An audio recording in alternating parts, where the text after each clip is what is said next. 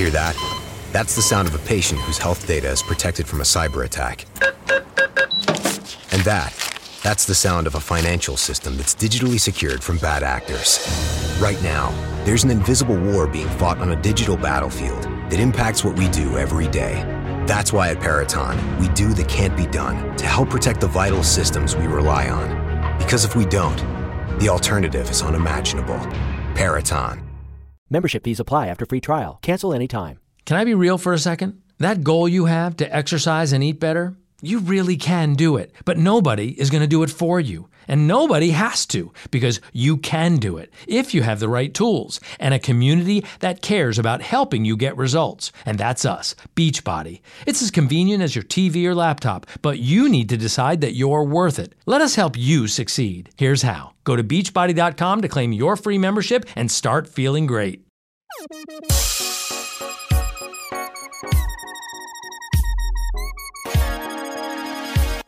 Hello and welcome back to the Space News Pod. My name is Will Walden. Today's episode is about Kennedy Space Center in Florida. Have you heard about Hurricane Dorian? Well, it's a hurricane that's going to be hitting the Florida Peninsula as a Category 4 hurricane on Sunday night. If it hits landfall, if it doesn't divert out into the ocean again, it's going to hit land Sunday night. And Kennedy Space Center, well, they prepare for these kind of extreme weather conditions. The National Hurricane Center said that Dorian could be a level 4 or above. And in the meantime, Kennedy Space Center is preparing to close at 6 p.m. on Saturday with a team of 100 to 120 people staying behind to monitor the storm's effects and conduct a safety inspection once this Category 4 hurricane passes through. Those that are staying at the Kennedy Space Center will stay at the Launch Control Center, which is certified to handle a Category 5 hurricane. And on Wednesday, KSC had its Crawler Transporter 2 vehicle to Launch Pad 39B in the event the mobile launcher must be moved back to the Vehicle Assembly Building. So they're preparing for this. They're taking this seriously. If this Hurricane 4 or Category 4 hurricane passes through, it could have winds over 100 miles an hour. And those are dangerous. Those are dangerous not only for people, but for equipment that NASA uses. And this crawler, the Crawler Transport 2, it moves at about 1 mile per hour. You can easily walk faster than this thing. It takes about 8 hours for the crawler to get to the pad from the Vehicle Assembly Building. Now, the crawler project manager, John Giles, said this was done for shuttle numerous times, so this is nothing new. This is kind of part of the game plan anyway, and if the crawler needs to transport the mobile launcher back to the VAB, it would be the first time the crawler transports a vehicle in preparation of a hurricane since the space shuttle. And if Dorian does hit the space coast, the crawler will stay in the VAB underneath the mobile launcher, and as soon as it's safe, they'll bring it back out to the pad. Now, according to Kennedy Space Center, the VAB is built to withstand winds of around 125 miles per hour. And as of now, teams are preparing to bring the mobile launcher back early Friday morning. And it had been at the pad undergoing hardware testing and checks for the NASA's Artemis program. And Artemis, if you're not familiar, is a plan for NASA to send astronauts back to the moon in 2024. The first woman and the next man to set foot on the surface of the moon. And there's been rumors and murmurs going around that it could possibly be two women to set foot on the moon instead of a woman and the next man. So that's pretty interesting as well. Jim Bridenstine said it's a possibility. So the visitor complex anticipates a close on Sunday and Monday as they continue to monitor the storm.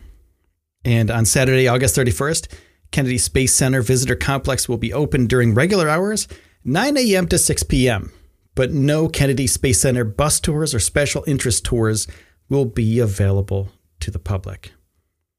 And as of now, the visitor complex is preparing for the storm by storing away loose items such as umbrellas, banners, chairs, etc. And the rockets displayed at the Rocket Garden don't need any extra safekeeping because they're made to withstand the high winds that'll be coming through if this Category 4 hurricane passes by the Kennedy Space Center. Now, this is an important detail, but there's a lot of people that will be there, you know, and this is the most important thing about this is the people that are involved. And there's 100 to 120 people staying behind to monitor these effects of the storm. And they're all going to be safe. They're all going to be fine. The facilities there are built to withstand these kinds of weather patterns. So don't worry about them. They're going to be fine. This is part of their job. This is part of the life down there in Florida. I used to live in West Palm Beach. I used to live in Orlando, in Apopka, actually. And it was just part of what happens down there. Big storms come through, hurricanes come through, and it's just part of life. So the Kennedy Space Center will be prepped for this big storm. So if anything happens, I will let you know, and I'll let you know either way. If it's good or if it's bad, I'll let you know right here on the Space News Pod. So make sure to hit that subscribe button. And also, make sure to check out my YouTube channel. I'm doing a YouTube push. You can go to youtube.com/spacenewspod and sub over there. We have new stuff coming out all the time. So if you would rather listen and watch over there, that's cool. I like you here on the podcast because it's easy. It's in your pocket. You can listen to it anywhere, anytime. So, my friends, I want to say thank you again to everybody who supported the show. Thank you to my sponsors. Without you, I couldn't do this. And thank you to my Patreon patrons, patreon.com/spacenewspodcast. And there's a new little podcast coming out. I'll give you a hint of what it is. And it has something to do with Elon Musk and SpaceX. I have a secondary podcast there's a possibility that this is going to be happening. So it's just kind of throwing around the idea. So there you have it, folks.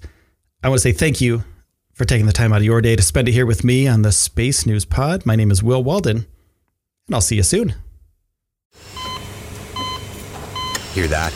That's the sound of a patient whose health data is protected from a cyber attack. And that's the sound of a financial system that's digitally secured from bad actors. Right now, there's an invisible war being fought on a digital battlefield that impacts what we do every day. That's why at Paraton, we do the can't be done to help protect the vital systems we rely on. Because if we don't, the alternative is unimaginable. Paraton.